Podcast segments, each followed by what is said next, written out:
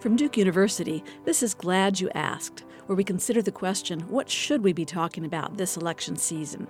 I'm Charlie Dunlap. I'm a retired Air Force Major General. I'm a professor of the practice of law at the law school, and I run the Center for Law, Ethics, and National Security.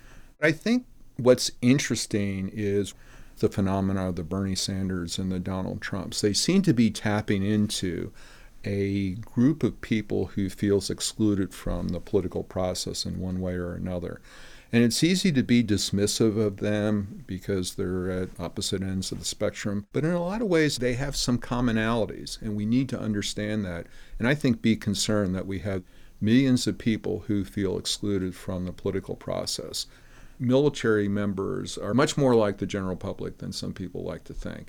And so I think that there very much is the same sort of concern about the political process in the ranks, just like there is in the general public. I think the message to the party leadership is they better start listening to these disaffected voters in both parties and what it is that they want to see in candidates. And I think that what they want to see is authenticity, even when it's telling them something they don't want to hear or even find offensive they still value that authenticity over almost what whatever the message is. They don't just want people repeating talking points or just looking at the polls and trying to shape their message accordingly.